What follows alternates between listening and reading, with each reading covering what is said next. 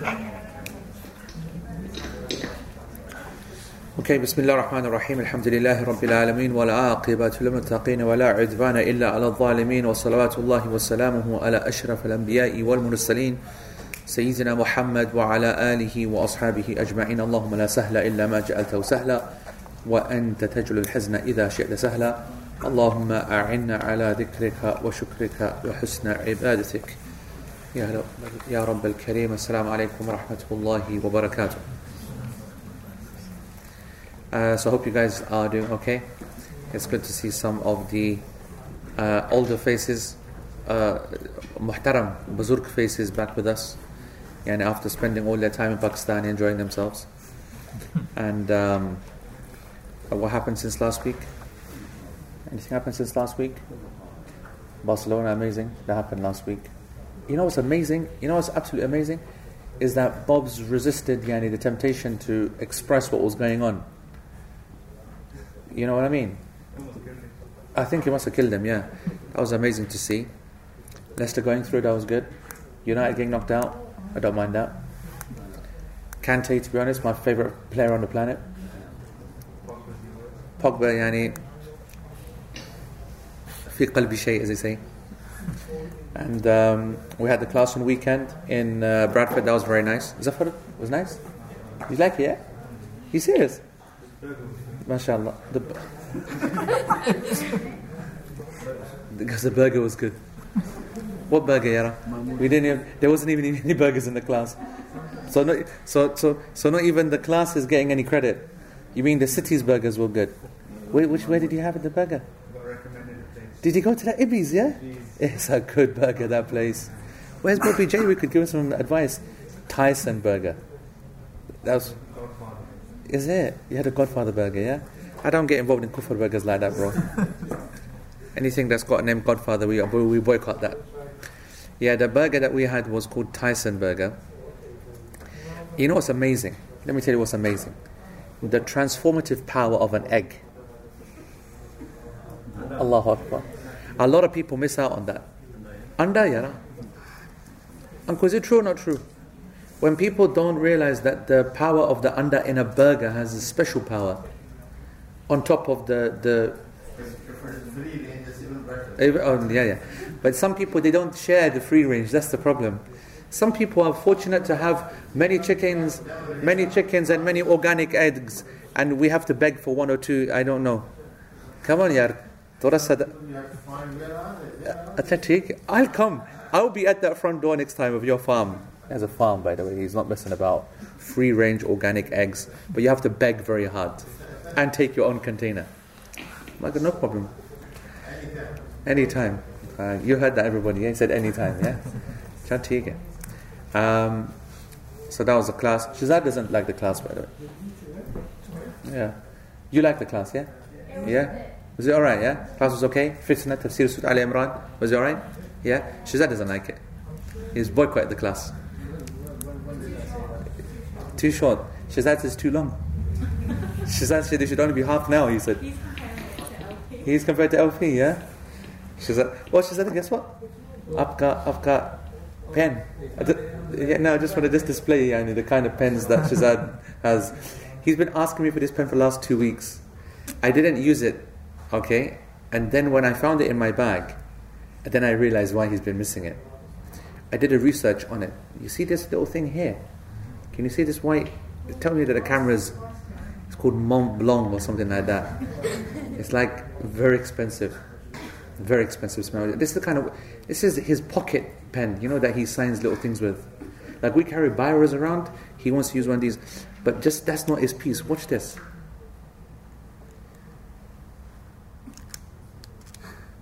Oh, you missed it, Ira. Wait. Magnet. Magnet. Now I don't even. Now I feel. Now I feel even bad of just passing it down like that. Normally I'd throw the pen, isn't it? I can't, Ira. I'm just gonna put it down here, right there, Shaz. Yeah. Pyar yani whatever. And even wallahi, I'm not even joking. I felt so yani that I, I cleaned it. Because I could see fingerprints. I thought, yeah, that's bestial, yani. You know what I'm saying? That's the problem. That's the problem. When you get too much expensive things, there's too much pain. In the desert. No, that was pure, pure sand, brother. Come on, let's be honest, yeah, pure sand. Right. So I think um, I was trying to, I was trying to work out where we were, okay, but difficult it was because when I went to the last lesson, as I usually usually do, when I want to try and work out where do I start from, I go back to the previous week's video and I try to find the last piece of text that was read. So I normally start at the end. And then I realized that I had to keep going back four minutes, five minutes, four minutes, five minutes. And then I realized that the last piece of text that we read was somewhere around the half hour mark. And then the last one hour of the lesson was just debating about men dying and because people are not giving them water and all this kind of stuff. So a complete fail. But what I think where we are Shaz, if you bring up the text, I think we are in the text where he said, the author said, ويصلي العاري قاعدا بالإيماء استحبابا فيهما ويكون إمامهم وسطهم ويصلي كل كل نوع وحده.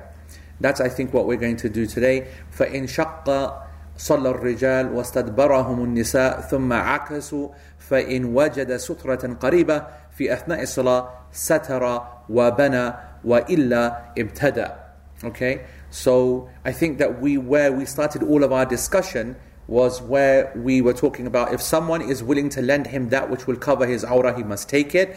It is recommended for the one without clothes to pray sitting down and to gesture. And then the discussion started with the Imam prays in the middle of the line amongst them. That's, I think, where we got to. Okay? And it was a very good discussion, actually. There's a lot of fiqh in that discussion and a lot of good principles. What we're going to do is just finish that off today. So, what we're going to do today is the Imam prays in the middle of the line amongst them, and each gender prays separate from one another. If that is difficult, the men should pray whilst the women turn their backs to them, and vice versa. If one finds something close by to cover with, whilst in the middle of the prayer, they cover themselves and continue with the prayer from where they left off. If it is far, they restart the prayer. Yani the thing which they should cover with, they restart the prayer. So, and I also want to then do some more of uh, some more of the text, but let's first get there, then we'll uh, we'll, uh, we'll try and deal with that. Okay, so وَيَكُونُ إِمَامُهُمْ وَسَطَهُمْ And so the imam is in between them. And we, we, we, talked about that. That's the normal position for women's jama'ah, but for the men it's not. And some of the scholars didn't like that. Right? We already said that what's the issue about, you know, we, t- we spoke about why is it that this, the, the Hanbali madhab considered sitting down to be preferred. It's obviously closer to covering the aura. And we've seen that the scholars are not happy with that at all. Number of scholars. They said no, to stand is a shart. Uh, sorry, to stand is a rukn, a pillar of the... Pr- oh, is that just gone? It's still there. They said that the uh, to stand it has reduced, doesn't it? Um, I, I, I don't know. Maybe it's just gone reduced in power or something. But you guys can hear me, can't you? Yeah, I mean, it's exactly far away. So um, we said that uh, standing is a, is, a, is a pillar of the prayer. It's a key integral of the prayer. As for covering the awrah, it's only a shart. And they said that when you uh, have these two that come uh, face to face with one another, then surely the, the, the, the rukn would take over. So we say that's a logical point, and that's why they have a strong argument. But then, then another discussion happens. The haqq of Allah subhanahu wa ta'ala, the rukn, should that be yani, the one that's given priority to, or should the, the, the, the haqq of myself, me, my haqq, of not being humiliated, the haqq of the nafs, so we had that discussion, right? Individual rights versus the rights of Allah. We said that the rights of Allah subhanahu wa ta'ala are more flexible, not because they're more important, not because they're less important, but because they are by their nature more flexible. Allah subhanahu wa ta'ala is more flexible because He's more merciful. And so therefore we believe that there's a third position, which I said and I think I finished on, as Sheikh Uthaymeen mentioned and some of the scholars mentioned, that we will take each case by case scenario, i.e., that the stand is very important and we will maintain that standing even if there's nakedness. And remember, of course, there is no cloth anywhere. Okay? There's no clothes anywhere. So we will stand as long as no one can see us. So if you're home alone, or it's only your wife, or you're in a pitch black, or it's nighttime, then you will stand and you will pray. However, if there's people around and it's daytime and others can see you, then the class position is that you sit down and you pray and you try to cover yourself as much as possible with respect to your awrah and you gesture the ruku' and the sujood because you have no clothes. Okay? The imam is in the scenario. Now, by the way, just to finish off everything neatly, we were speaking about the, the you know, uh, uh there being a piece of cloth. If there is one piece of cloth, what should happen? And I said to you that I think everyone then should wait and take turns. Everyone should put their backs to one another, and each person should take turns in some kind of way, because at least there's something that's possible. And if everyone can pray in a, in a time limit, then great. But that's not obligatory to do that. Because the fuqaha have already given a solution. They've said even if everyone has to pray naked, then so be it. Now, to, to, to move on from that point, if everyone is naked, and because someone, everyone is naked, because all of them have lost their clothes or had their clothes stolen, some of the scholars then said, like Sheikh Uthaymeen mentions at the top of page 188, he says that the Imam must go forward. It's not good enough what the Hanbalis say, which is that the Imam stays in their middle. And obviously, why is he in the middle? Because he's trying to protect himself as well. Anyone who goes at the front is going to be seen more. And I mentioned, I think I mentioned that even if he's in the middle, he still has to be forward like an inch or a centimeter or a millimeter. It doesn't matter actually distance because there's no proof for the distance. The proof is that he is ahead in some way. Tiny amount is sufficient. Now we do, unfortunately, in our prayer lines, when we see people praying like this, I don't like the fact that there's such a big gap and there shouldn't be. There's no evidence actually for this gap. You know, this this thing other than the title Imam. So he is Imam because he is Amamukum, he is in front of you. So we get that, but still, yani, it should be small amount. Yani to, to have this amount, you're requiring an evidence. We didn't see that evidence. And actually, if you look at the commentary of, uh, of Ibn Hajar al Asqalani in uh, Al Fath al Bari to the hadith of uh, Ibn Abbas, the famous hadith when uh, Abdullah ibn Abbas, he was a young boy and he woke up to pray tahajjud with the Prophet ﷺ who was already praying and he came and he stood to his left hand side. And the Prophet ﷺ took him by his ear and he brought him to the right hand side and one of the interesting lessons of that hadith, which is actually the proof why two people stand together when they're alone, when they're praying, and not behind, only two people stand behind, but it's one person they pray, is that hadith. And that hadith does not mention that there was a forward and a gap and a back, but rather he pulled him round. So I want you to know that the Imam, yani, to be standing too far forward when you are in the same line, there's very little basis for that. It should be very little. Some scholars said no, there has to be a, a, a, this scenario is not that because there's a whole group of people behind, right? And when you pray, they all stand in a line. There's not two lines, it's one long line because if there's two lines and they see each other's awrah, so one massive long line, and the Imam has to be in front. And they said that because he's naked and everyone's naked, the naked kind of value has lost its value, or the naked shock has lost its value. Okay? Yeah, honey, I have to say that uh, I don't like that position. I don't like that explanation either. I don't think that the Imam should be treated like that. I believe that the Imam, um, as a scholar, um, uh, you know, one of the interesting things that is happening at this moment in time is that people, um, uh, I mean, it's not massively connected, but there is a, a wider point that everyone's the same. You know, especially in the West, okay, you lose a sense of the. Uh, this thing's gone again, hasn't it? Okay, I don't know what's happening here. Maybe is, is it? Why is there battery? It's connected directly, isn't it? Is it in here? Oh, here. Yeah, maybe, maybe. Okay, T. So, um, uh, what was I saying? Yeah, you know this idea. One of the one of the, the side effects of living in the West, okay, is that you genuinely start to believe yourself that actually everything is, everyone's the same, uh, no one's different, whatever. And that's nonsense, actually. We don't believe that. We don't believe in equality. Forget about yeah, this idea that men and women are equal and all this kind of nonsense, yeah? We believe actually that no one's equal. We believe that on, on no level, actually. So people are different in iman, people are different in taqwa, people are different in their reward, people are different in their responsibilities. Men and women have different qualities, etc., etc. But likewise, also the imam is not the same as the musalli, and the alim is not the same as the jahil, and the mujahid is not the same as the one who stays at home, as Allah Subhanahu wa Taala says in the Quran. So it's very important. If the people are not the same, then they don't get treated the same. We don't believe that uh, masajid are the same. The haram is not the same as Cheadle. The Aqsa is not the same as Medina. The uh, 27th night of Ramadan is not the same as the first night. Ramadan is not the same as Shawwal. Shawwal is not the same as the rest of the year. So we absolutely believe in uh, uh, differing people, differing qualities, differing times, and therefore there is a change in behavior every single time. And therefore, if we have to value someone more, we have no problem with that. We absolutely value and respect the scholars more. So to cuss a normal person is one sin, to cuss an imam is a huge sin. To cuss a scholar is, as the Prophet ﷺ said, their, their, their blood is poison, yani their honor. When you are, are talking about them, when you are uh, uh, doing a ghiba of them, your sin is magnified. If you try to do that to a companion or to a prophet, you fall into kufr. And that's the right kind of mentality. All right? And so I, I, am not a fan of this idea that, hey, um, because everyone's naked, so now the value of nakedness is like we're all in it together now, so you know no one is going to shame the other one.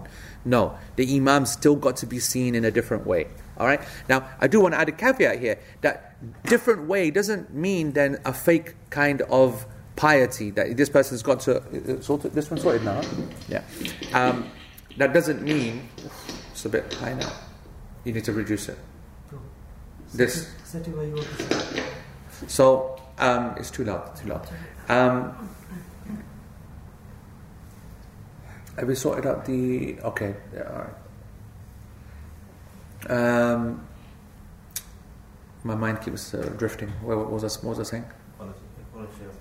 The imam not to be treated differently should be respected because of Yeah, sorry, I was going to say that, but that doesn't mean, of course, uh, uh, yani respected appreciated, honored, does not mean that you just ignore his mistakes, for example. There are, of course, limits and whatever. And likewise, it doesn't mean that the Imam has to do unrealistic, fake acts of piety to make it clear that he's different from everyone else.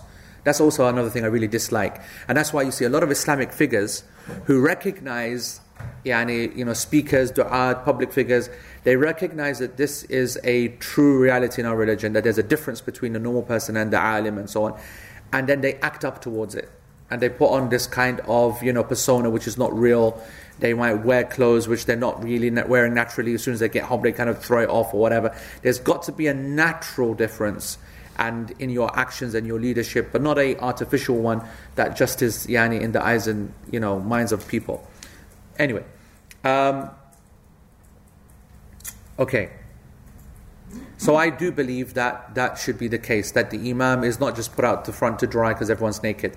Uh, however, as Sheikh Uthaymeen makes the point, and it's good, that clearly if it's darkness, it's midnight, it's dark, and no one can see, everyone's blind, whatever, then it's no problem, and the imam then should go forward like he should be. Okay? Yani ahead of the jama'ah. And then, وَيُصَلِّي كُلُّ نَوْعٍ وَحْدَهُ Each gender prays by themselves.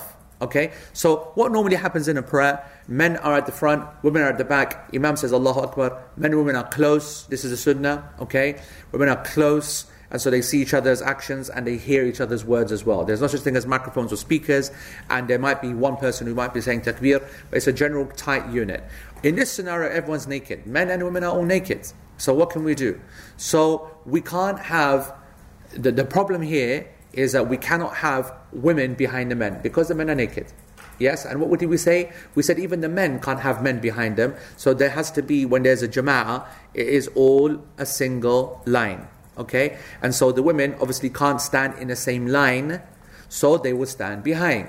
Okay? Now, if there is possible for there to be space and whatever, then there could be an argument that then the men's line could be here and the women's line could then continue with a gap in between. Like the, the with the Hanafi school. They, they believe, they accept this, that when it comes to women, yani, uh, especially when it comes to space, if there's restricted space, then all the rules become relaxed. Actually, all of the scholars will then generally join in. But the Hanafi school are the ones that first established this, that, you know what, when it comes to women, uh, lining up, if it ends up that they have to pray side by side, that's not a problem as long as there's a meaningful gap. Meaningful gap, probably a couple of people, whatever it is. That doesn't even, they don't even obligate a barrier.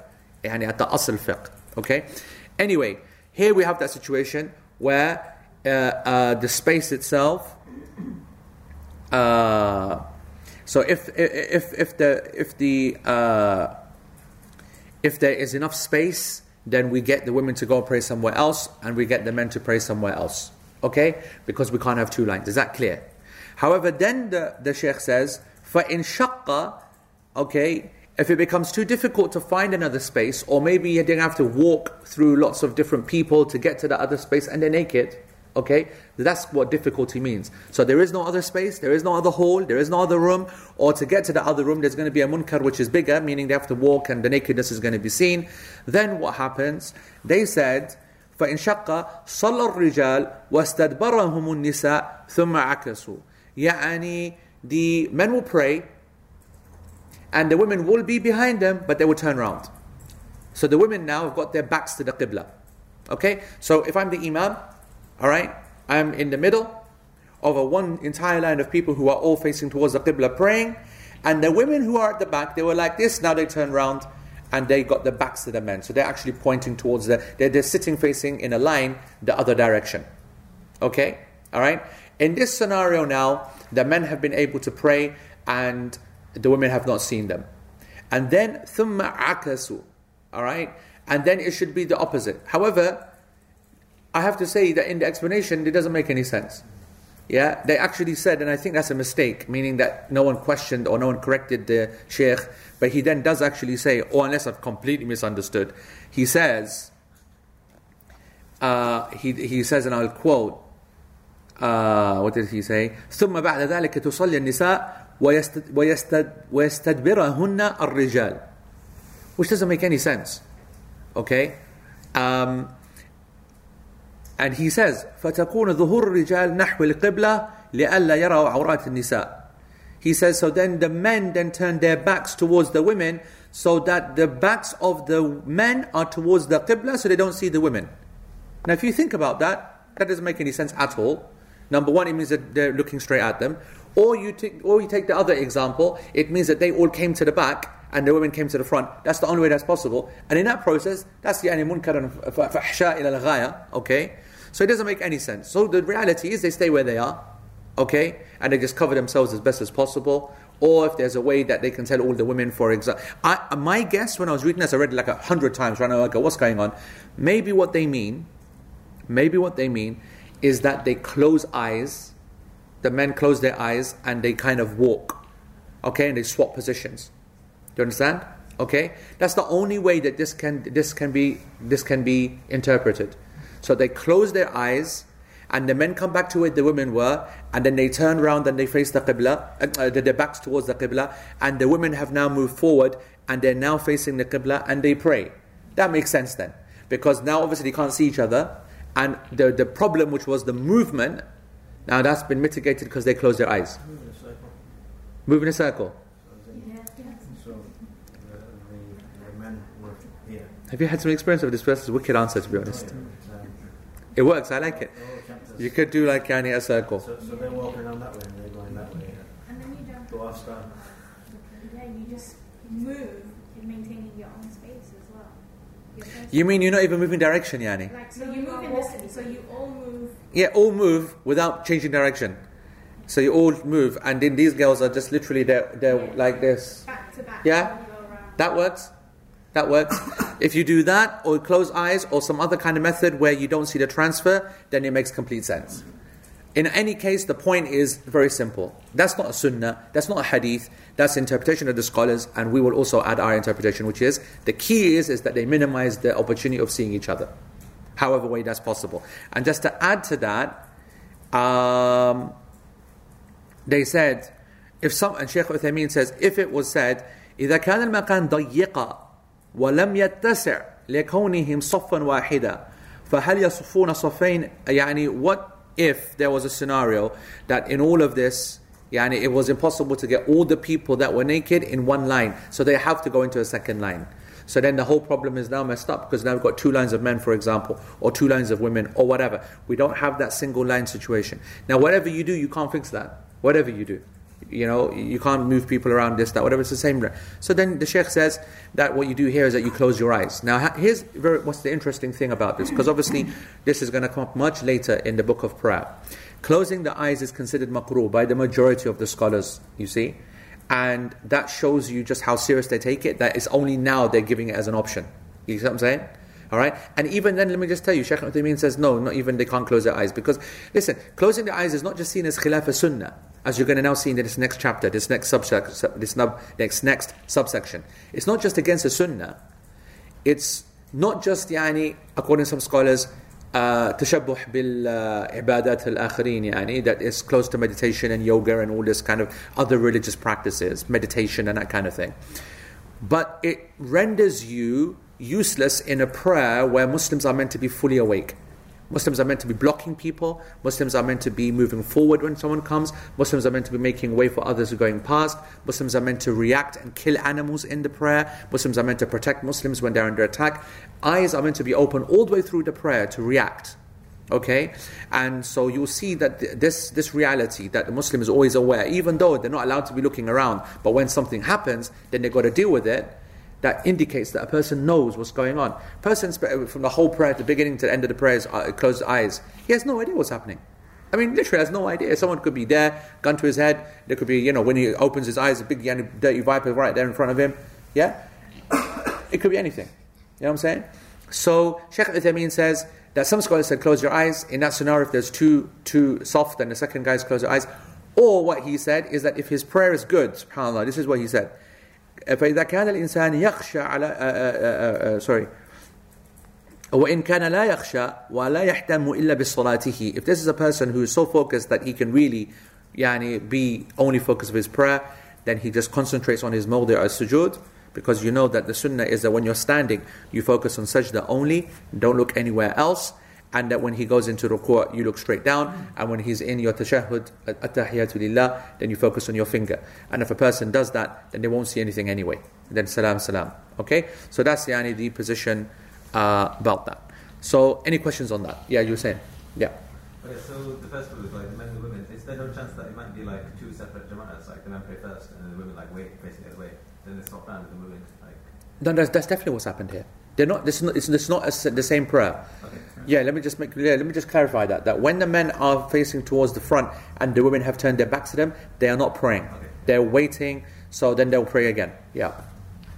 Can this scenario come in this day and age today? I think so. I think shipwrecks. I think there are people are on a boat and uh, they, they, get shipwrecked. Uh, they're in some kind of. Um, what did, we went through this last week. What, what did we say? War zone. War zone um, yeah, war is unlikely, but uh, but uh, shipwreck is likely. Shipwrecked is likely. Um, it's it's possible. I'll just give you an example. I heard this. I didn't see it. When the Mina burnt down, when the year of the fire, remember that people only had ihrams, and a lot of people got burned. Ihrams got burned. Things like that. Yani, I, what I mean is that it's not impossible it's, it's absolutely not impossible. It's very unlikely in our modern time where there's so many cloth available, such and resources. But of course, uh, we cover for all. When you study fiqh, you have to cover for all possibilities. So that's that's what happens. I mean, you're right. In the old times, it was much more common. In the old times, because clothes were so so rare and so valuable, when you used to get robbed by highway robbery, they would take all of your clothes because that was of real value. You know, nowadays you're right. People don't care about your clothes, and people don't even care about your money. Sometimes they'll go for you know notes. Maybe they won't take your change. Uh, so obviously we're we're living in a different time. Yeah. Um, okay, it's hypothetical, but um, wouldn't, be, wouldn't the women be advised to stay home? Allah this guy, yara. Yara, what a champion. What a champion. The women would be, yes. And what would happen, yani, if they're not? What would happen if this happened at home? What would happen if this? You're basically saying, oh, Kasme, you're just indefatigable. That's what you are, Haji. What's wrong with the men saying, staying seated after doing their prayer and the ladies doing their prayer behind afterwards? Because I think the idea is, is that they are still seeing some form of nakedness, aren't they? Not From the back. Yeah, only the back. Not the back. I'm talking at the bottom of the back. Mm, only see only the back. They would see only the bottom of the back, which is a crack catastrophe, as we said. Yani, once you've seen a tiny crack, you've seen all the crack you ever want. That's it. Okay? Once you've seen just that, even that small part is enough. It's enough. There could be even worse here, anything's going on, we don't know. Take any questions on that then before we move on? Yeah? Okay, so now we are into that part of the text where it says, uh, so if فإن وجد سترة قريبة في أثناء الصلاة ستر وبنى وإلا ابتدأ So if this person who is now naked for whatever reason, he's now praying, standing, sitting, whatever situation, doesn't matter now, we've covered all of that. And they are now able to get hold of something to cover themselves, then they will take it, cover, and continue. That's the key. They fix their situation. And that is a general principle that applies to many problems. Like if you have a problem in the prayer. So, for example, najas falls on you and you can flick the najas off. This is very important, okay? Again, eyes. If your eyes are not open, you don't know najas has landed on you. Do you understand what I'm saying? And it's not permissible for you to pray with najas. Do you get, do you get, do you get my point? Like, I'll give you another example. And this just came to me. The, the, the hadith of the, the, the, the sandals, all right? uh, which we've covered many times in this class The Prophet ﷺ praying and he takes off his sandals and then everyone else took off their sandals. Yep. When the Prophet ﷺ finished and he said, why did you, and obviously this hadith is a massive hadith, it's in Bukhari, it's got so many lessons, it shows the sunnah of wearing yani, shoes to prayer, which is something which we don't do enough of course, and has many other uh, things. The Prophet ﷺ said, why did you guys take your shoes off? We saw you, Ya Rasulullah, take it off. I never told you. I was approached in the prayer by Jibreel alayhi salam. He told me that you got najis on your or sandals and take them off. So I took them off and that was it. So they, so they weren't blamed. Uh, now, how do you think they t- took their sandals off if they had their eyes closed? Do you understand what I'm trying to say? They saw the Prophet. Actually, all of the descriptions of the Prophet they said that we knew he, he, would, he would be praying because we could uh, see the movement of his beard. That, that, that, means we know that he had a lengthy beard. You can't see a short beard moving. And we know that his long beard was moving because they used to see just yani, that, the, the, the, uh, that he would recite. This is one of the supplementary proofs that people who make this mistake when they pray, they just recite in their head. That's unacceptable. You can't recite in your head. You have to recite actually. Sah? So these are articulation of the words we could see. All these things that they could see are because their eyes are open. Yeah, so, uh, exactly. And you know, it's not allowed to allow people to walk by or animals, or, and there's flexibility. You're allowed to take a step forward, step back, open shoulders. So now, understanding all of that, if you are in the prayer and you suddenly your eyes fell upon, like I just seen this cloth right there. Now I'm looking at this cloth. There's probably about three or four steps between me and that cloth. That's permissible for you to walk towards that cloth, take it, cover yourself up, return back, and pray. What would the rules be of doing that? You would walk towards that cloth with your hands yani, in salah position, eyes looking down, meaning as much as possible you do not lose the hay'ah of the prayer, the structure of the prayer. And then when it comes to that as well, the cloth, we've mentioned this before, that you don't go down and pick it up because when you start going down, some of the scholars said that you've now moved into the next rukun of ruku'. So you don't even make it look like that. So this is the kind of thing where you use the foot to kick it up or to lift it up or to, or to you know bundle it up so that a very small movement of the left hand picks it up, etc. Person then covers themselves and they continue. So the hadith of the sandals that he got rid of the problem, continued the prayer, is a proof here as well. You're naked, you cover yourself, and whatever. Another example is that if someone comes by and says, Subhanallah, I've got something for you. One second then you can actually then you know turn to him or whatever, take it off him that he gives to you, put it on yourself, and you carry on the prayer. Is that clear? What's the second scenario? It's not clear. It's not close, sorry. And you suddenly remember that, ah, subhanAllah, I do have one at home, or I do have something in my car, or whatever. Now going to your car, that's a disaster. And going home, that's not happening as well. But you're gonna, uh, sorry, it's a disaster, but you're gonna have to do it. You have to do it. Okay? But what it means now is you have to pray again. Because now the distance is too big physical, time is too big physical. Yani, and I said before, small and big, close and far are never defined by the Sharia. These are common sense values that you work out. Yani, like we said. A couple of steps, we get that. But if we were to ask everyone here, what about if we walked into the shoe area, everyone would say, whoa, whoa, whoa. And if you, I said you, what's your evidence for saying whoa, whoa, whoa? And the answer would be just your normal, yani, common sense. You get a feeling for something that's too much or not. So if you do remember that you have something in a car, then you're not allowed to pray naked, first of all. Secondly, you've got to go and get it, okay?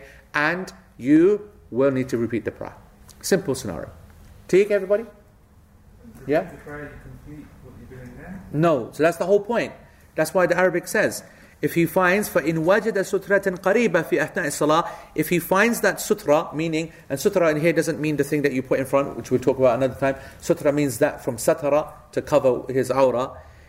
In the middle of the prayer, he covers himself and he builds, means he continues with the prayer. Wa illa ibtada. And if that's not the case, it's not close, it's not whatever, then he has to start again. Ibtada from bidayah.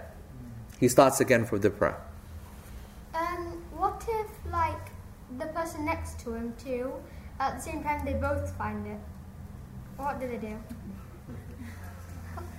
they both of them find the cloth at the same time and they try to get it. the same cloth Yeah.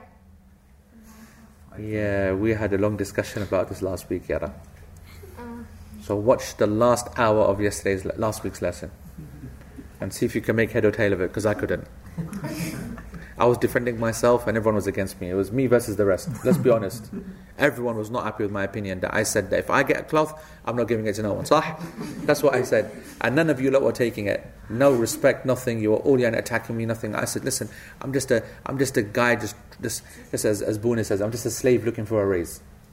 You know what I'm saying? I just want to cover me, me, me awrah. That's it. You know what I'm saying? And people saying that we want your cloth and this, that. Behave yourself. You, know, you wait for me, and I'll pray, and then maybe I'll sit down in some kind of way and I'll pass my cloth over to you if I'm feeling generous. But that's only if I'm in a good mood. I was happy with that. You know what I'm saying? Jazakallah khair, bro. It's not good enough yani saying next week that I'm happy with that. you know what I'm saying? We need you to be happy at that moment, so I've got some defense. Yeah, yeah, I'll get you. Honestly, Yara. Let down, man. Yes. Uh, Right, so cool. you mentioned about the cloth to be far ahead. I mean, if he already knew about it, he shouldn't be starting the salah No, no, this is this is obviously if you knew about it, but we're talking about remembering in the prayer. in the prayer. So This is not about before. If a person knows before, it's not permissible to start the prayer. So when you say he's in the prayer, is he in a jama'ah or on his own? Both, it wouldn't matter. It wouldn't matter. It wouldn't Because, matter. you know, if he were to repeat the salah, I don't even know if it's permissible. You're asking a question which I never thought of before. I don't even know if it's permissible to join a jama'ah naked. That's the whole, the whole chapter you just killed there. That's what I've been thinking the whole time.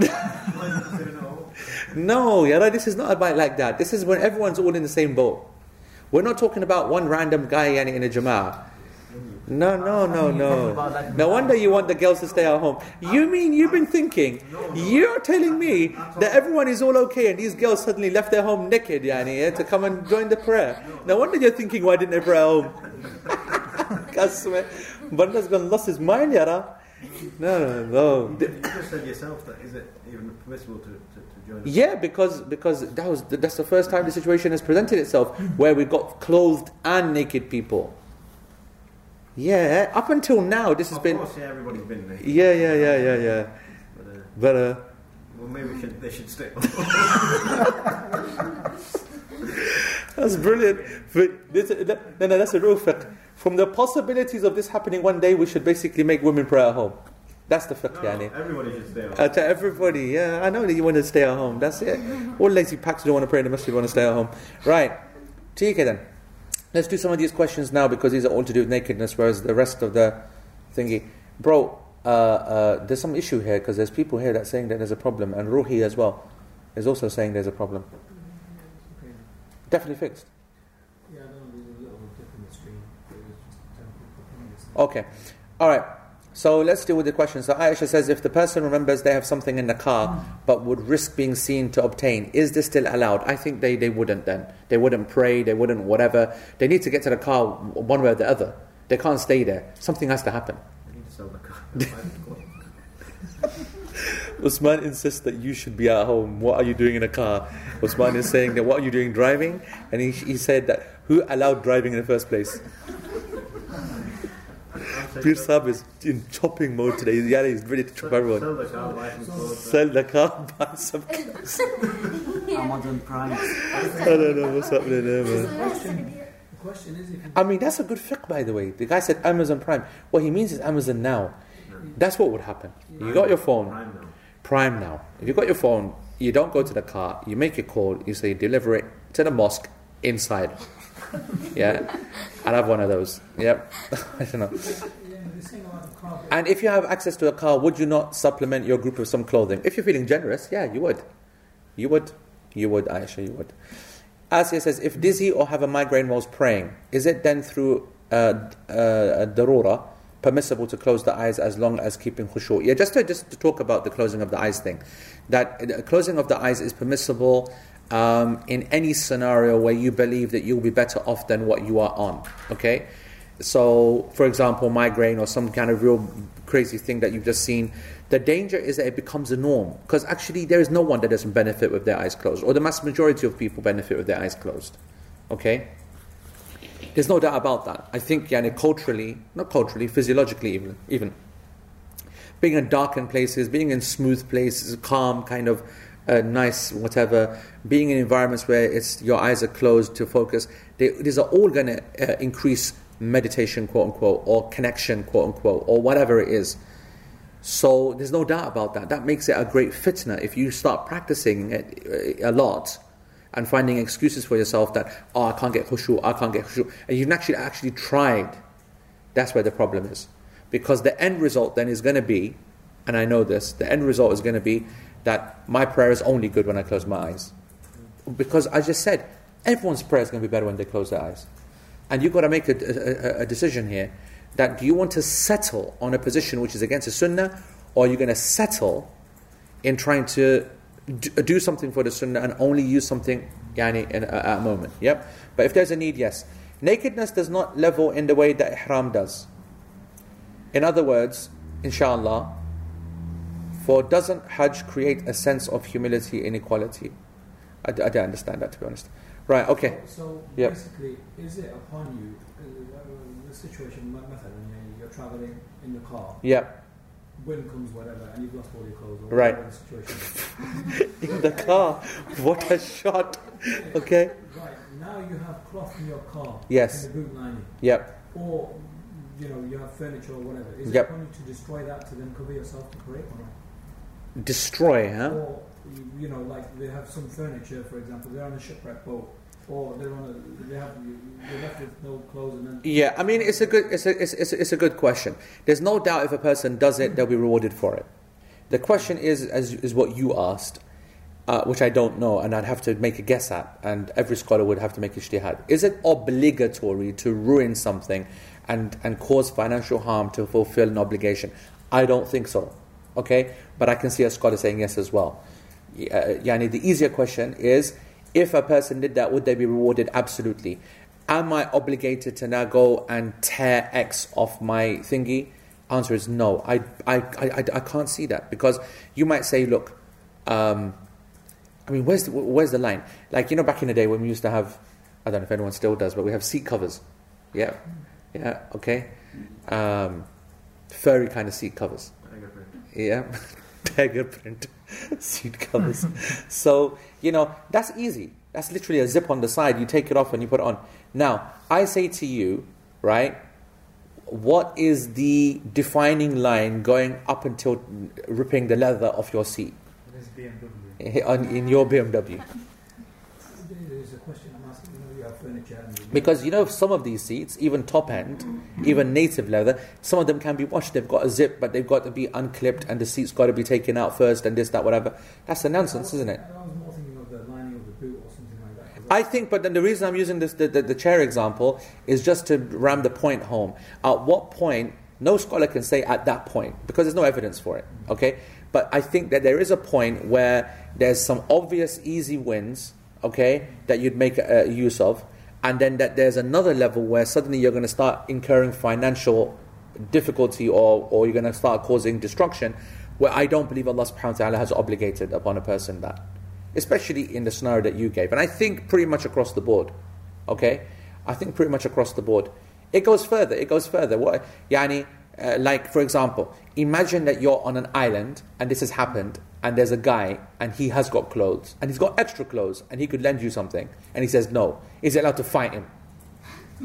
You get what I'm saying? And the answer is no. It's not allowed to. He's not allowed to fight him, even though this guy is a shame and a shock and a disgrace, and if we're not doing that. Is it allowed to fight him for not giving you clothes? It's not obligatory upon him to do it. this, this question is- Be- you're, you're, as we said before, you're ma'zur. You're, you're excused. This was the whole content of last week's lesson that you are excused. That's why I said I would not give my cloth, my remaining cloth, that's protecting my nakedness to you, even though you're naked, because I'm now covered and I'm now obligated to remain covered, and I now have no excuse to remove my covering, and you are excused and forgiven and okay to be naked because you don't have anything. Now, I know that sounds rough, but it's the truth. I mean, or it's, it's the legal cold truth, which when, when you break it down to the legalities, that's where it comes down to. Take Yeah. Uh, and there's Ibn Muhammad. By the way, we discovered who Ibn Muhammad is. His name is Rayhan. MashaAllah. I met him on the thingy. That was nice. So if you know you can't reach the car in time to get the cloth, then do you finish the salah and then will it, you will have to repeat it when you cover your awrah? I think that's exactly what I would do. Okay? And I can tell you many scholars would say you don't need to repeat the prayer. And that's fine. That's a good scholarly position. They would say that you tried your best and you don't need to repeat the prayer. But that's what I would do. Meaning that I, what he's saying, you can't reach the, the car in time to then get the, the thing and come back, the time's going to run out, etc., etc. So pray like that, and then go, and then when I get the thingy, I'd pray. That's what I would do. I would not put that forward as a class Yeah, position. If the time is running out. If the time's running out, I yes. think we've got plenty of time. Yeah, yeah, correct. If there's plenty of time, you can't be praying naked, man. That's ridiculous. Yeah. Go. But wouldn't that be where um, they would do, um, they would pray Jama'ah and it would uh, nearly end at that time? Won't they do, um, uh, because in a masjid, they would do it like uh, basically at the start of the prayer, so they wouldn't do it right at the end, so they would definitely have more time. I agree. The problem is your dad, yani, gave us this big headache of making the example of a masjid and a guy praying by himself, which doesn't make sense, in a masjid with a car. and no clothes. If your dad had given us a basic example, we would have none of these problems. On a road trip. Unbelievable. Because he thinks this is going to happen to us on a road trip. That's the problem. there are many things that happened to me and your dad on a road trip, but I can tell you that this is not one of them. we prayed in some dodgy places, but so far it hasn't got to that level. Hasn't got to that level. Right. Um, okay. Very quick question. Yes. Um, I'm sure you'll, you'll have come across it as well. Like, let's say if you're stepping in front of the imam Yeah. um, in terms of, of your line, Yeah. so that's not right. Yeah. What's, what's? So, uh, I don't believe. Uh, so, obviously, this is a massive chapter, and we'll come to this in its right place. But just to answer the question, uh, the and this is why it's important to see the uh, to keep your eyes open because if a person cuts in front of the prayer, then it's a very serious thing. So serious that, as Uthman said, some scholars said that the prayer is invalidated. Okay, but that's a very weak position, and there's very little evidence. The only possible no the the the only legitimate discussion that we can have about your prayer being invalidated as the one who's praying is if it's the hadith in Sahih Muslim, which itself is very, very controversial, that if a donkey or if a so and so and whatever crosses, then the prayer is then invalidated. And as I said, that's a hadith I don't even want to open the door to now because it's a huge, difficult issue. Now, point is, is that what's correct is what? What's correct is what the Prophet ﷺ said, that if a person did that, he would want to have wa- wished that he had waited 40. 40 days, 40 weeks, 40 months before crossing him, meaning a huge sin upon that person. As for the one who's praying, his prayer is unaffected. So the closed eyes situation here is not so much so that you don't have your prayer invalidated, but rather that you don't yourself be disturbed and allow that person to fall into sin. The question's slightly different. You mean what's the parameter of the size? So, no, our, our imam is here.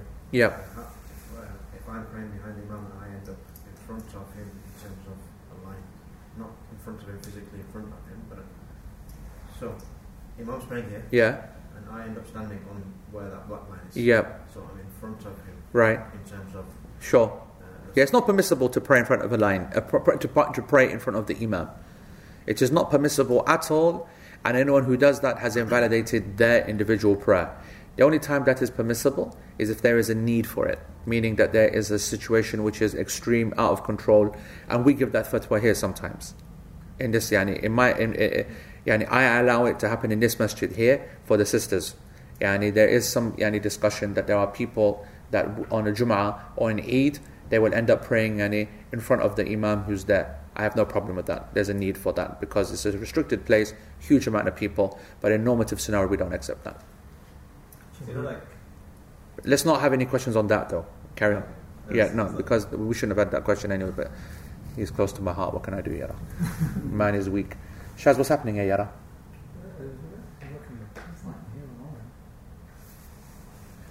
Uh, it's Okay, we'll uh, put the monitor on or work out what's happening because it should, uh, well, I don't know. exactly. No, the monitor meaning the monitor on the um, the uh, website and the power consumption and all that stuff. It.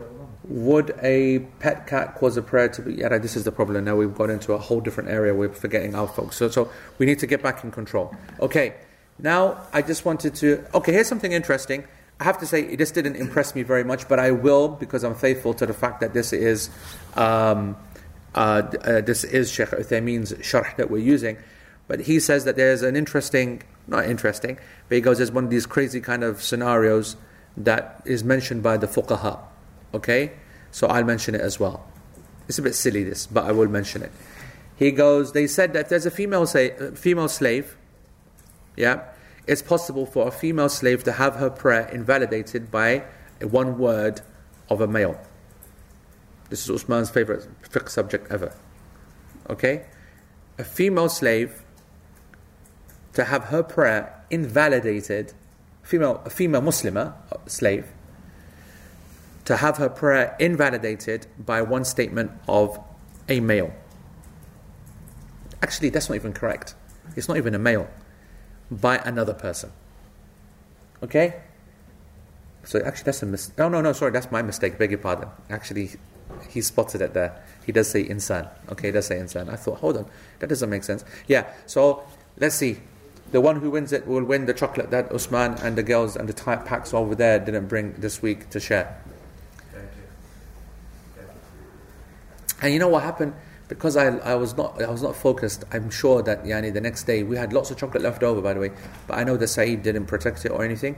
He probably stuffed himself and he probably, yeah. We know there was a whole carry bag. Don't worry, I'm looking for that. Unless you took it, huh? The orange one, the Lindt. There was two types of Lindt. There was thingy, and you lot are just eating all our chocolate. And I swear, if I, and there it is, like a custom. That's that's the bag. Check it. So I take that back, Usman, yara. Oh, unbelievable. Unbelievable. They left the bag and they took the sweets. And they put kapre in there. As, as, as, they know, yara. We know. Anyway. So, right, come on then. Let's have your guesses. Go on then. Rah. It's the, it's the Bushra sisters again. Oh my goodness. Being haunted, man. Didn't see them for six years and they turn up here only twice in two weeks. Uh, oh, is it? MashaAllah. Come on, go on then, go for it. So what happens? How? Tell me what, what, what happened what happened in the beginning of the prayer, what happened in the end of the prayer. So she's cut, she's covered, but she has to. No, she's not covered, but she has to cover everything apart her face. Are you cheating? You actually you got the book in front of you. That's that's just absolutely disgraceful, by the way. That's absolutely ridiculous. Unbelievable, because she's literally reading off the damn thing and she's trying to make it out. This is responding. That's why if you stay home. And then and then and see that? And then I ask why did she stay at home? You see that? You're not you're not supporting your case here, bro. Did you hear the answer? You heard the answer. Oh, okay. So then we can't even put it to the rest. Me, you ruined it. That's why we ban you people from the flipping circle. Unbelievable. Unbelievable. But that's the right answer. Okay? So what happens is that we have a female slave who's praying, and so she know that she doesn't have to cover her hair, she doesn't need to cover her feet and whatever the rest of it. Okay? So uh, then the owner, male or female, says, You're free. Okay? And when she is free, now she is in a state where she is not covering her hair. And so therefore her prayer is invalidated. Now what Shaykh Uthaymeen says, he says, yani another random statement, which to be honest is completely useless. He says that if this owner is a faqih, or if this owner had any brains, what he would do is that he would go up to the girl and say, You're free whilst holding a hijab. He actually says that. He goes that he would go up to her and say, You're free, and then veil her. Kya romantic, yaar. How romantic, yes. Because if she is uh, uh, Amma, if she is a female slave, then the, ro- the rules of Awrah are different. We covered that about three, four weeks ago. Yeah? Okay. All right. Let's dive into another section, which we don't have the uh, Uh, yeah, no, and so sorry, yeah. The, uh, so as Asya asked, is her prayer invalidated? The prayer was invalidated for what reason? She wasn't covering her head. Uh, Not that wasn't the reason, Her awrah. Obviously, but but the, but but that's not the reason it was invalidated. It was She was. Because? Free. The owner freed her. no, no, no, no. Why would the prayer be invalidated? We just covered it, the last line. Because no, no, obviously, but but obviously, but why is the prayer invalidated? This the last line just a minute ago. Somebody else was present there, and Because she has to go and now find something to cover herself, which is far away. Come on, man. Do they have to- That's the reason why we're discussing this point. But what if it's there? And that's what we just said. If the owner, and that's why I'm responding to Asia's question, that if a if the, the, the, the there was cloth there, or if the owner is there with the hijab, then what would happen? She would then just take it, cover, and she would carry on. That's the point. It's an example of the last statement, the last uh, fiqh statement. The prayer would not be invalidated then. Maybe I, I threw you because I said the prayer has to be started again. If a prayer has to be started again, by definition, it means it was invalidated. That's, I think, where the confusion came. If Yep. she to ask him or her Yep. for the cloth, does that make any difference? to speak yani and uh, ask for cloth, I think it does, yeah. I don't think that it is, yeah, I don't think it's permissible for her to speak yani and say that. I think that would invalidate the prayer. But if she indicates and says something like that, I think that's okay. That's a good point Uthaymeen, really. Yeah. He's there offering, he's a faqih. Yeah, I mean, yeah. He doesn't have to do anything. I, I, I mean, yeah, you could look at it like that, or you could look at it as really, really petty, the whole kind of situation. But, you know, Why can't you just wait till she finishes? Exactly, that's what I'm saying. It's, it's, the, the, the example for me is so ridiculous. Why would you do that to a woman? I mean, Gasman, why would you do that to someone? But it might happen.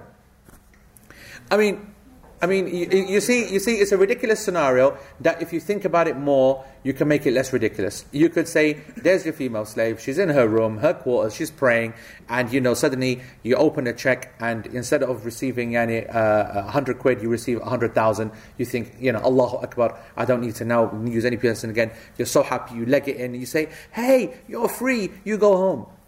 And she, and you know, she's praying, and she's like, "I don't even know what to do right now." and you don't even know what to do right now. And, you know, it's so random. But you could make it better, no doubt. Okay, good. So, something which uh, Sh- uh, Shaz bring up the, uh, the thingy. Okay, then it says, Arabic Shaz, it says, وَيُكْرَهُ فِي الصَّلَاةِ السَّدْل آه و- واشتمال الصماء واشتمال الصماء وتغطية وجهه واللثام على فمه وأنفه وكف كمه ولفه وشد وسطه كالزنار وتحرم الخيلاء في ثوب وغيره والتصوير واستعماله Okay, now I'm going to leave this translation completely for next week, okay, because it's a very difficult passage to translate, which is why I didn't, and it will require some time. But we will focus on the first two or three points, which are yani, equally difficult, equally difficult, but not for us to explain. So it is literally translated وَيُكْرَهُ فِي الصَّلَاةِ السَّدَلِ It is disliked in the prayer to perform a sadl and it is also disliked to do ishtimal samma two concepts. And it is also disliked to cover the face to cover the face. All right, that's enough for today. All right. So, disliked. Let's just talk about that. Al karaha. And Sheikh Uthaymeen makes a nice point, I think is very important and valuable. Sheikh says at, in the middle of page 190, he says, وَيُكْرَهُ فِي الصَّلَاةِ السَّدَلِ الْكَرَاهَ عند يعني according to the jurists, the word karaha, karaha, okay, is a prohibition from something it's a prohibition from something without enforcing it and, con- say, and considering it to be prohibited. Without enforcing it and saying it's absolutely prohibited. So therefore, wh- whereas al-makruh, which is a variation of the same word, ما نهي عنه من غير إلزام بالترك. يعني the same thing, same thing. يعني that that which is prohibited without yani, insisting that it must be completely avoided, meaning that you are a sinner if you do it. Okay, so you're not a sinner.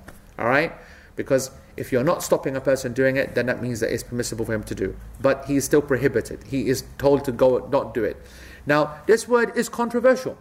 And the main reason for that is because in the Quran and Sunnah, and that's why we see the concept that a word has different definitions according to the field.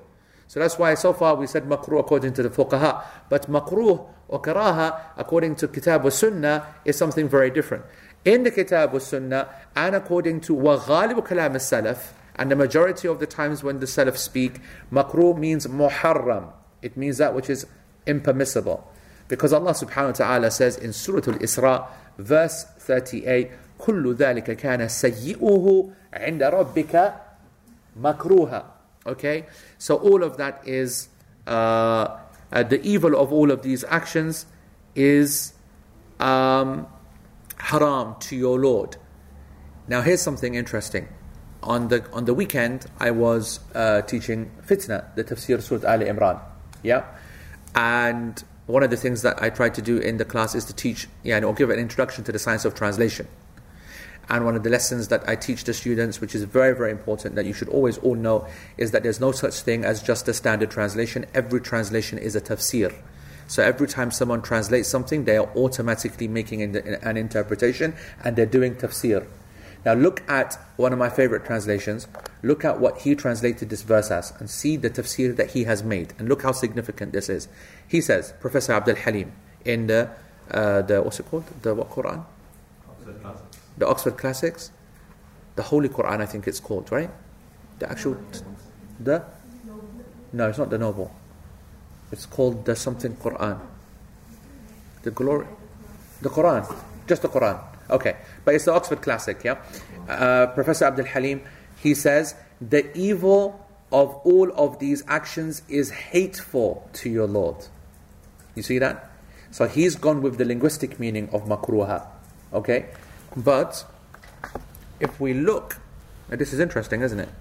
You got, if you've got a mushaf, then open the mushaf up at Surah Al-Isra, if you have a phone, okay, or mushaf with you Let's uh, look at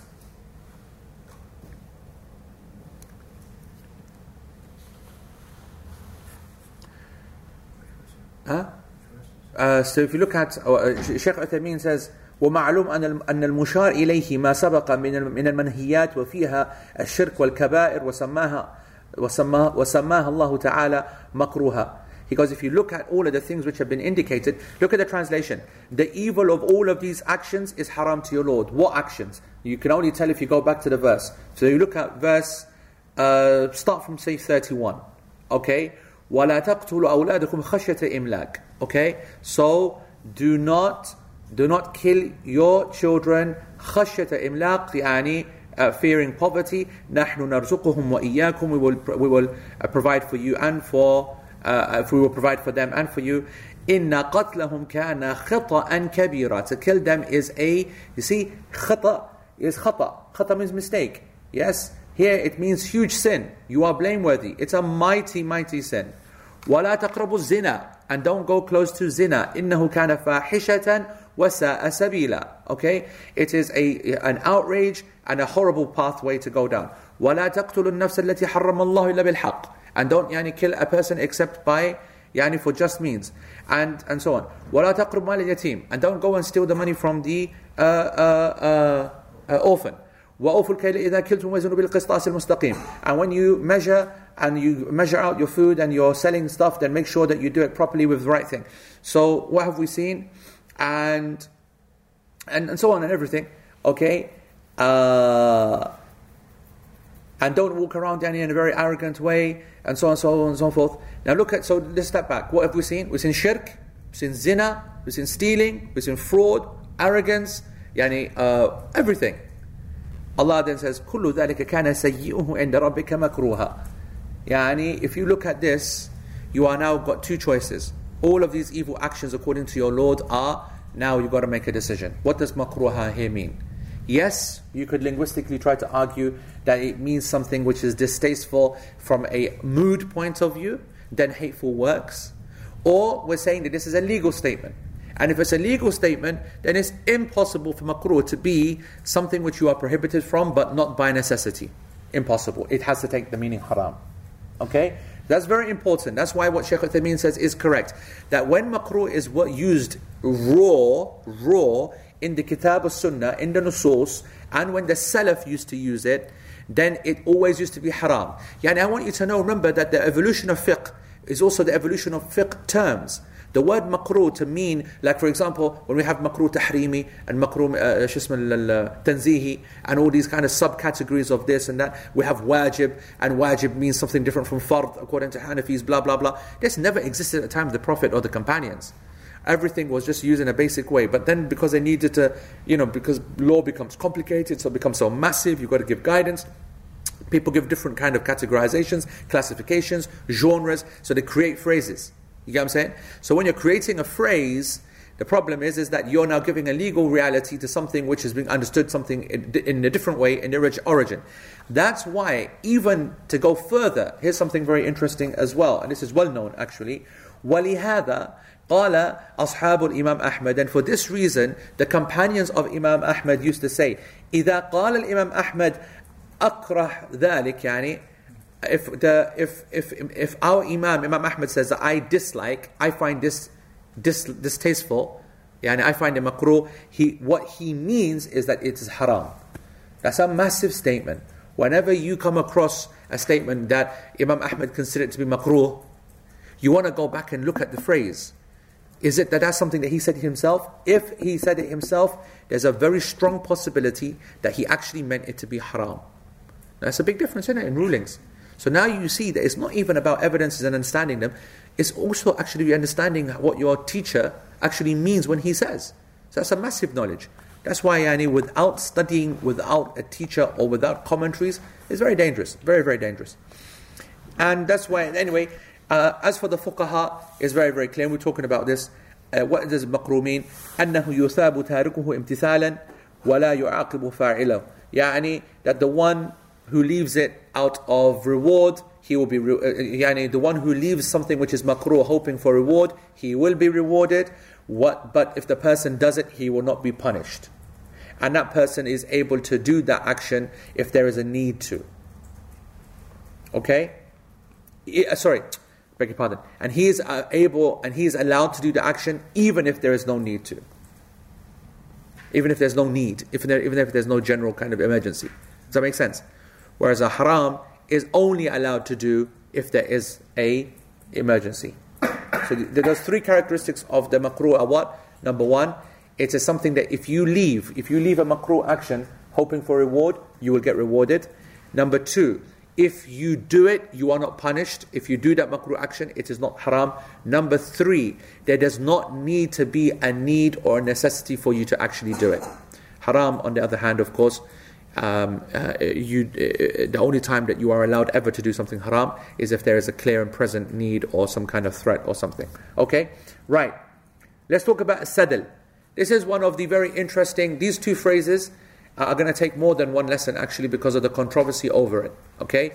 As-sadl and ishtimal al This is based upon two things. And Nabi sallallahu alayhi wa in the authentic hadith, naha anis, anis sadl fi salah in the first hadith. And the second one, Nabi sallallahu alayhi wa naha an ishtimal samma. He prohibited he prohibited the practice of ishtimal samma. Let's talk about sadl first. What does sadl mean? Sadl means al-irsal, to let things hang. Okay? To let things hang. To let things be loose. Okay? What did that mean? What does that mean? Let things be loose. And they discussed it, yani, so much, so forth, so forth. What does it actually mean? Let me just read out to you what Shaykh Uthaymeen says, which doesn't make anything any clearer, but just to give you an example. He said, a sadal is to take the arida, which is your top garment, your top garment, and to put it over your shoulders. Okay? And to not, yani, put one on the other, but just to let it hang. And some of them said, okay, so that would be like this. What he is describing is this. So imagine this is just one piece of cloth. Okay? Imagine this is one piece of cloth. Then basically what you've done is that you've put it like this. Just let it hang. Like that. You didn't try to cover it, you didn't do anything. This is what's sadl. This is now what's what's what's what's, what's irsal. Yeah, this is what's hanging. Like that. Okay? وقال بعضهم السدل أن يضع الرداء على رأسه ولا يجعل أطرافه على يمينه وشماله basically like this just like that just hanging okay وقال بعضهم you can see now how the scholars themselves differed over this the classical and some of them said أن يرسل ثوبه حتى يكون تحت الكعبين yani that he just allows his thobe, so n- nothing special like this, just wears a thobe, but it's, you know, we said sadl means to, to, loo- to, to, to be so loose. So it's so loose that it's actually below his, his ankles. Okay? And Sheikh Uthaymeen makes a point, he goes, which would therefore be isbal, which we already have a phrase for. Isbal refers to when you allow something to go below your ankles, which has been prohibited very clearly in a number of hadith. Okay? Right. And he goes, وَالْمَعْرُوفُ عند فقهائنا هو He said that what is more known amongst our fuqaha, yani, meaning Saudi, Hanbali, that kind of thing, is that he puts the, the thobe on his shoulders and he doesn't yani, put one into the one, he doesn't put it one direction or another. Yani similar to what I'm doing now. ولكن إذا كان هذا الثوب مما يلبس عادة هكذا فلا بأس به ولهذا قال شيخ الإسلام إن طرح القباء قباء على الكتفين من غير إدخال الكمين لا يدخل في السدل والقباء يشبه ما يسمى عندنا الكوت أو الجبة Now this is where it gets complicated, right? What Sheikh is basically saying, what Sheikh is basically saying is that as Ibn Taymiyyah said, that if the wearing of a cloak just hanging without putting your arms in and so on and so forth is actually the style of the people, then that's something which is okay. Okay? Um, now, I cannot, uh, just you have to wait and bear with me until I explain the second thing before I start to give you my opinion on why these things are prohibited. I will just need to mention now that the word as-sadal, seen dal, with sukun on dal and lam, as-sadal is also very famously known, especially amongst the Malikiyah, to refer to the putting the hands to the sides. And this is what some of the scholars they use to prohibit praying without putting your right on your left. You see, Forget about where your hands, when we come to the chapter of prayer, it's going to take ages, we'll do it. But forget about where your hands go on your chest, up here or there or whatever. Before that, we've got to we've got to legislate for putting the right on the left, which is legislated in Bukhari, in in the Muwatta, in all the uh, hadith. The Prophet ﷺ would put right on the left. This was the way of the Prophet. So many hadith. All right. So what's the opposite of that? Is to not put your right on your left, and then to put the hands down. Okay. Now here, some of the scholars, some of them, they said that the Prophet ﷺ's prohibition was referring to the hands. That you can't put your hands by your sides. Okay? And therefore the Hanbalis are saying that whether you refer it to the this or yani the clothes or whether you're referring to the hands by the sides, that all of this is makruh. And according to the fuqaha, makruh means disliked, it's not haram. Okay? And there is no proof that we see here that Imam Ahmed himself said that this is clearly haram. We don't know, okay? But we'll come to that next week, I think, because this is going to get longer. So I just want you to be clear that some scholars used to include in the concept of sadal the, the arms. I want to say to you that the majority of the scholars and the correct position, and certainly the class position and my own position, is that sadal is not referring to the hands. Even though the reason they said is because there's irsal. Okay? Now in the Maliki madhab, when they, as you know, the Malikis, they consider it to be sunnah, actually, to pray with the hands at the sides. They refer to this as sadal. Definitely. In their madhab, they say that wal irsalu was sadlu sunnah. Yani that irsal to put the hands at the sides, and they also call it sadal, they call it sunnah. And there's a number of evidences which we will deal with in its right time. Yes? Um, in terms of if, if it was uh, meaning what? Yes. Uh, is that only for men? No, no, this is for men and women. And in actual fact, I want to say something else. That it is quite fair to say that these two scenarios are more applicable to women today than they are to men. And I'll explain why. So, ishtimal or somma. Ishtimal means to envelop yourself, to wrap yourself. Okay? Yalufu, yani to put something around. What does that mean? The Prophet ﷺ prohibited in wrapping, what's the word? In cloaking? What is that called? Wrapping? Just wrapping? Enveloping, yeah? Enveloping, wrapping. What, what does that mean? What does that mean? Okay, and again, there are so many, um, so many different yani, examples. Sheikh says, A, يلتحف بالثوب ولا يجعل uh, لِيَدَيْهِ مَخْرَجًا He said that is basically you wrapping yourself in your thobe. Now, obviously, thobe does not mean this. It means your top cloth. So basically, your rida of your ihram. Okay? Or for the women, it's your big prayer jubba or your abaya. That's what, that's why this becomes interesting. Yep. And you will see that women, especially, what they have. I think I spoke about this before.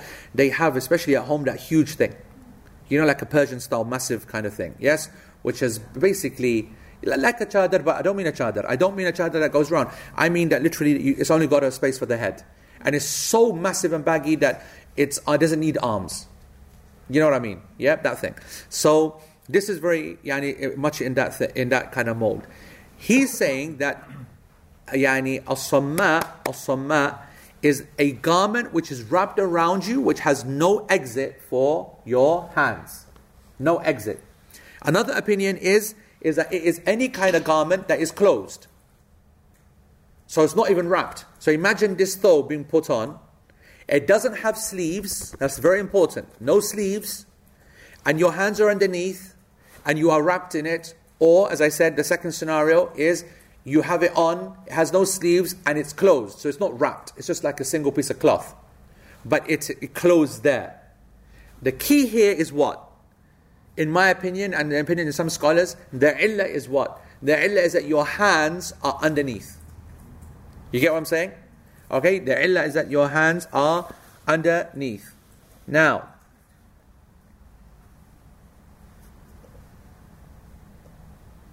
وقال بعض العلماء إن اشتمال الصماء is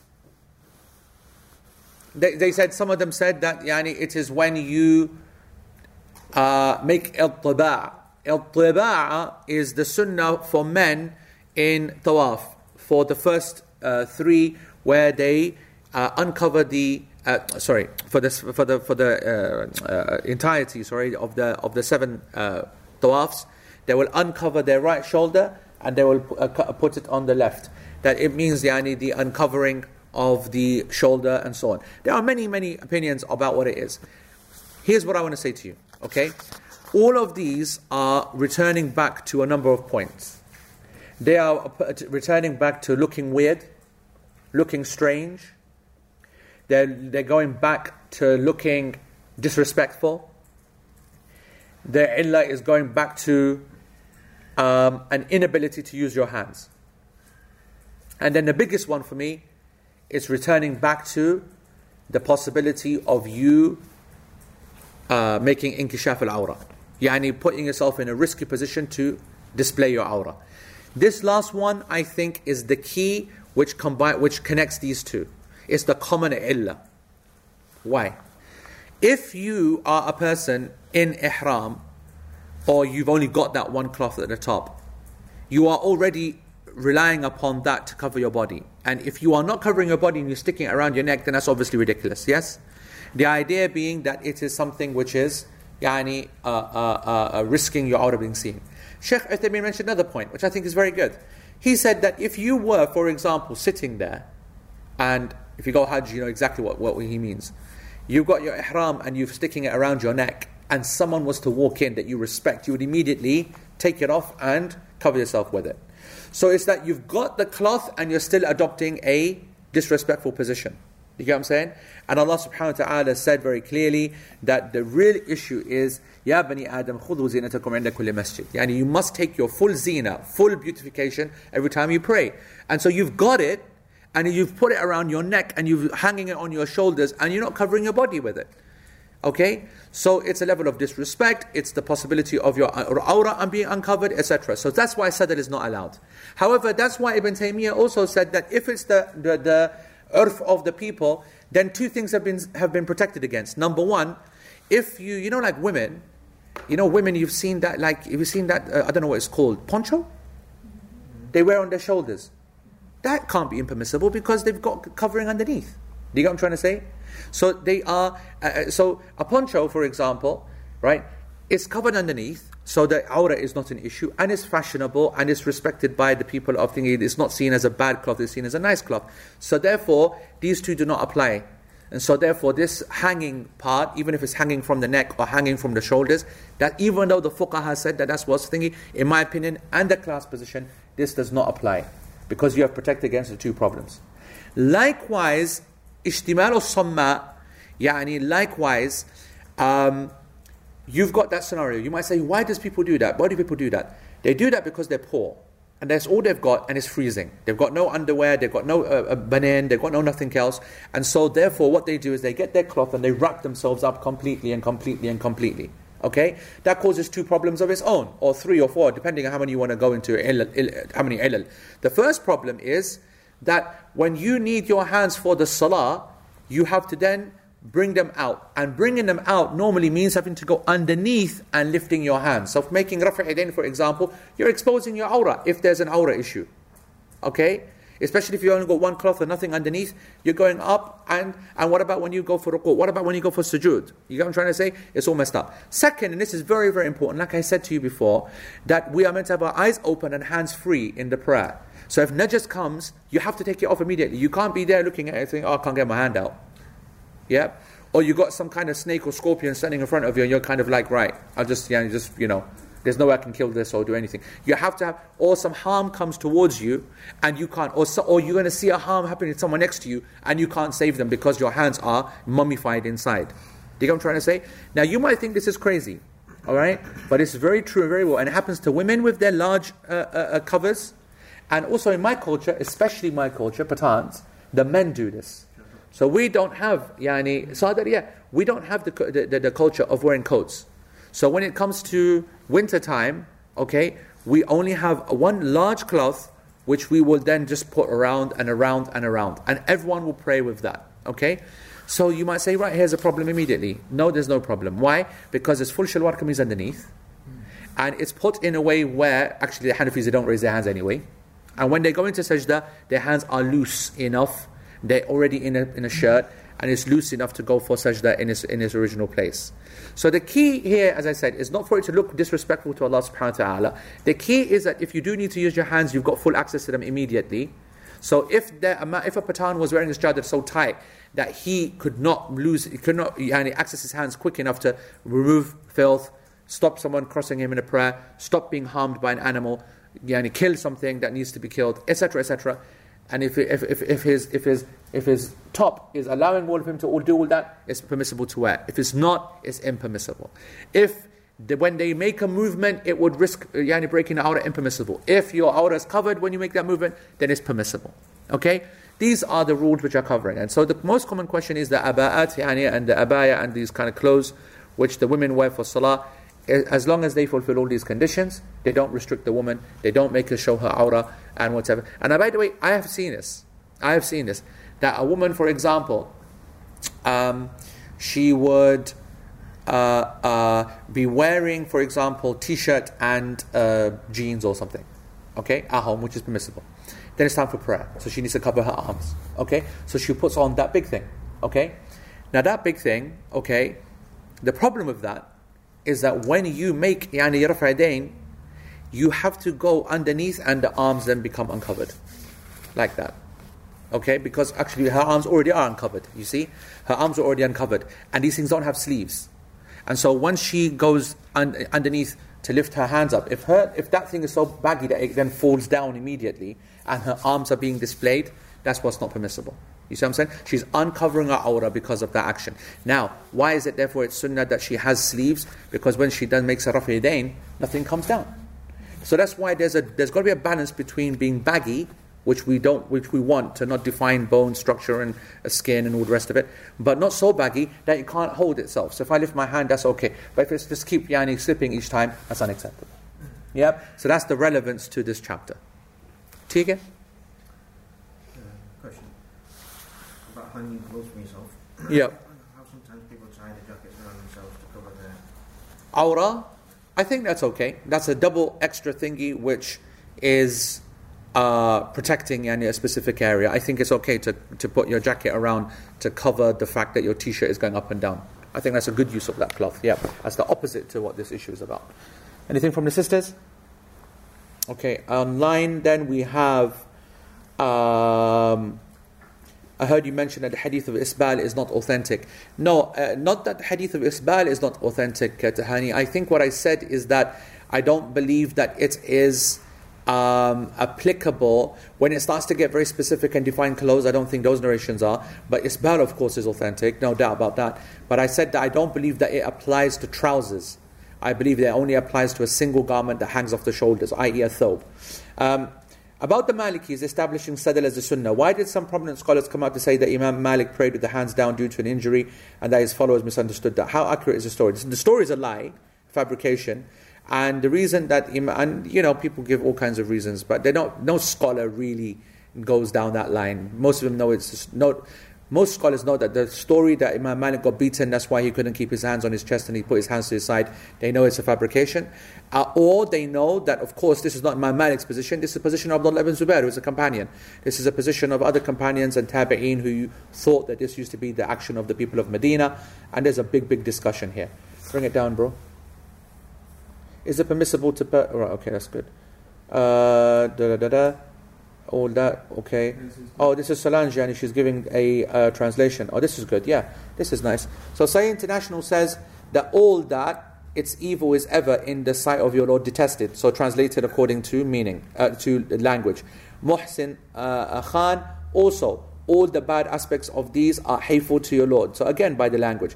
And then Pickthall, hateful. Again, Yusuf Ali, hateful. Again, Shakir, hateful. Again, Ghali, hateful. So all of them, all the translations have gone with a, a mood translation, meaning that according to Allah subhanahu wa ta'ala, these are all disgraceful. So you see that disgraceful. If I said disgraceful, that covers legally, that covers it being makruh and haram. Does that make sense? I'm describing the, the shock, the mood.